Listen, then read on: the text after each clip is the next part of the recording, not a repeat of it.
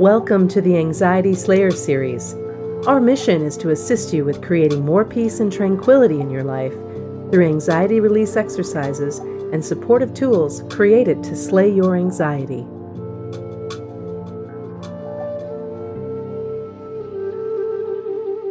Today's Anxiety Slayer podcast is brought to you by the Anxiety Slayer Academy. Anxiety Slayer has been offering a free podcast for over six years to help anyone suffering with anxiety relief. And now we want to help you go deeper by providing step by step support on how to get the best experience you can from our favorite tools and techniques for overcoming anxiety. Visit anxietyslayer.com forward slash support to learn more about the Anxiety Slayer Academy. Welcome, everyone. I'm Shann Vander Leek, here with my friend and brilliant partner, Ananga Sivyer. And we come together weekly on Skype to share Anxiety Slayer sessions with you and enjoy answering listener questions from our inbox and Facebook page.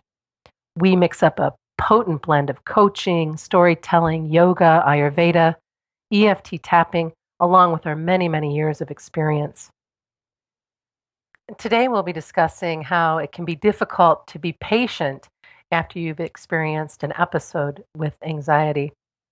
Here's the question that we received I'm now almost 30 years old and have been living with anxiety since I was eight. In the past couple of years, my family has been through a lot of difficulties. My mother is suffering through an ugly divorce, PTSD, depression, anxiety, and several physical ailments. As a result of my father's abandoning my mother and ultimately myself, I went through an extended period of panic attacks and depression. I was able to seek help during this time and am currently in a more peaceful state of mind while still coping with the traumas my family is experiencing. I try to maintain as much calm as possible. However, since my most recent episode of anxiety and depression, I've experienced difficulty with patience. I find I'm now quicker to anger and easily become frustrated or overwhelmed. My fiance and my mom try to help me maintain calm, but I feel like it's easier to lose my patience than to step back from whatever is causing me problems. I feel like I willingly follow my mind into the fury of anger before I stop and take a step back. Can you provide me with any guidance on this subject? I do not want to be known for losing my temper or being a difficult person. I want to improve my ability to be patient with myself and others. It's a wonderful question, and I would say you're halfway there. I really have a lot of respect for this listener and the way this question is voiced because of the willingness to try and change and the self awareness, noticing that there's a loss of patience when you've had so, so much going on. I really like this statement. I feel like it's easier to lose my patience than step back from whatever is causing me problems. I feel like I willingly follow my mind into the fury of anger before I stop and take a step back. And that's just typical of the mind when it gets snagged. But there's such awareness in that. If you can see it, you can change it. And it is easier. It's easier to fall right into that groove. We spoke recently, Shann, about grooves that the mind forms in a recent podcast. Vinyl records where the stylus goes in the groove and it plays a certain song. That's how the mind rolls. So, yes, it's really easy, so much easier to let the mind just run away and do its thing when we feel uncomfortable. It's easier, it's often a habit, but it doesn't feel so good later. You're halfway there by noticing. Most of us are totally unaware, we're too in it to see it, but definitely something we can work with. And Ayurveda encourages cultivating patience and compassion, among other good qualities. So, actually taking time out to work on developing skills of patience. And sometimes we need to do it away from the situation that inflames us. We need to actually set aside some time early in the morning before the world gets going, practice some mindful breathing, practice sitting with feelings that are uncomfortable to you just for a few minutes, couple of minutes, maybe 10 breaths. Just sit with something that you're struggling with, something that challenges you. Practice some mindful walking, just a few minutes each day, as early in the morning as you can, as a self care practice and a mental care practice to help you cultivate some calm before the day gets going, before these things come at you that can provoke impatience. When my impatience comes up, which is quite often, I admit, I try to get curious about it. I have an awareness about it like, isn't that interesting? Why is that coming up for you? Why is it easier for you to dance into the fury than to take a step back? And oftentimes, by just questioning it, I will find myself feeling calmer, or I can even come away finding some humor in it. But usually, what I find out is that I might be overtired, I might be hungry, whatever is snagging me or triggering me really usually doesn't have anything to do with the other person. You know, if I get impatient with my husband or my daughter, it's usually my stuff. And as soon as I can start to identify that air quotes stuff, I can start to address it and breathe through it and and apologize sometimes when apologies are needed and also ask for space when I need that space. Space is also really the the key. I watched a wonderful discussion last week. It was a Sounds True presentation. You can watch it on YouTube, and it was Pema Chodron, spelled P E M A C H O D R O N. If you haven't heard of her, Tibetan Buddhist nun, wonderful teacher. And she was talking with the singer K.D. Lang in the latter part of the discussion. And uh, K.D. Lang coined the term gapaciousness for the practice of having gaps in our day, which I thought was a really great term, gapaciousness. Mm-hmm. And that really is the key to developing patience is as you said sometimes we need space and sometimes we need to allow space before we react we need a gap a breath gap a thought gap a heart connection gap a trying to see something from the other person's perspective what are they thinking what are they going through are they going through some personal difficulties just a gap a pause for thought, a pause for breath, and very often that is the key to patience, just in that moment of allowing space. I love both of those women. I love I love K.D. Lang's music and Pema has been a big part of my transformation in the last 20 years. She is such a great teacher. So I'm glad that you bring both of those ladies forward. So many good things there that Pema brings to us. Anxiety Slayer is here to help you slay your anxiety with a uniquely supportive learning experience at the Anxiety Slayer Academy. We've been offering a free podcast for over six years to help anyone suffering with anxiety find relief.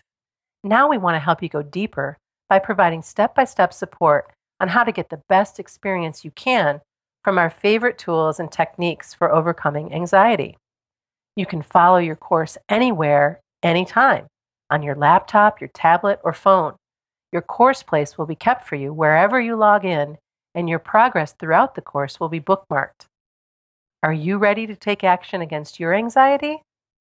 Enroll in the Anxiety Slayer Academy now and get started today at anxietyslayer.com forward slash support. Before the break, we were talking about the difficulty with patience after an episode with anxiety. And I know that there were a few more thoughts that you had on this, Ananga. Again, practice space, practice non reaction. So to watch, to reduce stress by practicing watching instead of jumping into situations and listening instead of talking. We don't need to react to every single thing that happens around us. So we can practice watching or listening first and then responding rather than reacting. And sometimes I'm really good at this, and sometimes I fail so spectacularly that you'd think I'd never read a word on it. I really amaze myself sometimes. But I'm practicing, and I'm definitely getting better. And it's something that requires us to practice and to cultivate. Sometimes we will get snagged, and sometimes it will make life a lot easier. But it's a very good principle to allow space, allow pause for thought. I love that. And it's something that I also practice and will be practicing for the rest of the days of my life. There's no doubt about it. But when I have success, when I feel like, oh, I'm so grateful that I took that pause, I'm so very grateful that I sat with something before I reacted, because that's not always my way. And especially with a, a teenage daughter who I love dearly, sometimes there are words that can be shared or reactions that are had on both of our parts that when we're feeling stressed, we can do that. And so, anybody listening that is raising children or living in a big family or in a, in a work environment where uh, things come up and you're already a bit anxious or stressed, this is a beautiful time to just remember ah, if I pause, if I take a break, if I celebrate every time that you don't react, I, I think is what I'm trying to say, and just keep practicing. Definitely a good thing to keep practicing. And also, this really helps with dealing with the underlying cause of anxiety as well. Anxiety is a state that has us very on. Uh, it doesn't like us to stop. Anxiety doesn't like us to sit and reflect. So, these skills are also helpful in getting to the root of anxiety itself. And also, I would really encourage working on connection. Yesterday, I had to travel into London to help somebody with a medical appointment, and we had to go in in the rush hour. And the train was packed, and people were doubly disassociated. I was quite shocked. I expected to see people, you know, on their phones, but most people that I could see had an iPad or a screen in front of them with a movie running, and they were on their phone flicking, flicking, flicking with headphones in. So they're like doubly disassociated. You've got a movie on a screen, movie in your ears, and flicking through the phone. And when we're that disconnected and that disassociated, we don't have room for patience. We don't have room to think, do I need to eat or do I need to drink? Or we don't have room to be kind or courteous to other people that are traveling with us that may be going through difficult times themselves. They may be unwell. They may need support. It really puts us in a very agitated and disconnected box. And one of my favorite Ayurveda teachers, Dr. Vasant Lad, he describes this that we are overstimulated and our desires are being triggered as well. We're watching advertising and this thing and that thing, and whatever our concern is, is being fed. Are we looking at other people's body images, other people's what we perceive to be their bank account, or putting our shortcomings against fictitious things on screens? We really need to look at what's happening with this. Usually, we're becoming overstimulated. It agitates our nervous system further, and then we're losing connection with the other human beings around us. That is so very true. And anywhere you go now, Ananga, even when you're not in, in rush hour, you go to a restaurant. My husband and I went out for a meal over the weekend, and there were so few people actually communicating with each other. And some of them had more than one device at a restaurant. Thought, well, that's so odd. And certainly sometimes we'll go and we'll check in and have some funny comment for our friends and and then we're done. But uh, what I noticed was there was a whole group of people that are never done. So when you're in that place of dissociation and that's your comfy place, yeah, and somebody wants to try to pull you out of it, yeah, that causes a lot of problems. Not always, but can cause a lot of problems. And uh, that person can be very impatient because they just want to get back to doing what they're doing. Yeah, and very often we're just hiding. It's our rock. We're under a rock. Mm-hmm. Or, you know, we're hearing something, seeing something. If we're looking and hearing other stuff, we don't have to look at ourselves. We don't have to hear ourselves or our loved ones or even just other people around us that might require assistance or connections. Pema Chodron, she talks about this thing where we get hooked, we get snagged, and we're mm. incapable. Also, this is very strong in Ayurveda. Dr. Vasant talks about this as well. This problem we have with being with ourselves, being with our emotions, being with our feelings. As soon as we don't like how something feels, we want to turn away from it. Be it alcohol, food, screens, social media, which is also screens, you know, or even an argument. Sometimes we'll start an argument just because we don't want to have to feel how we feel. So practicing this just a gap, just five seconds, five breaths of just being with me. How do I feel? This is me. Okay, move on and just keep checking in like that.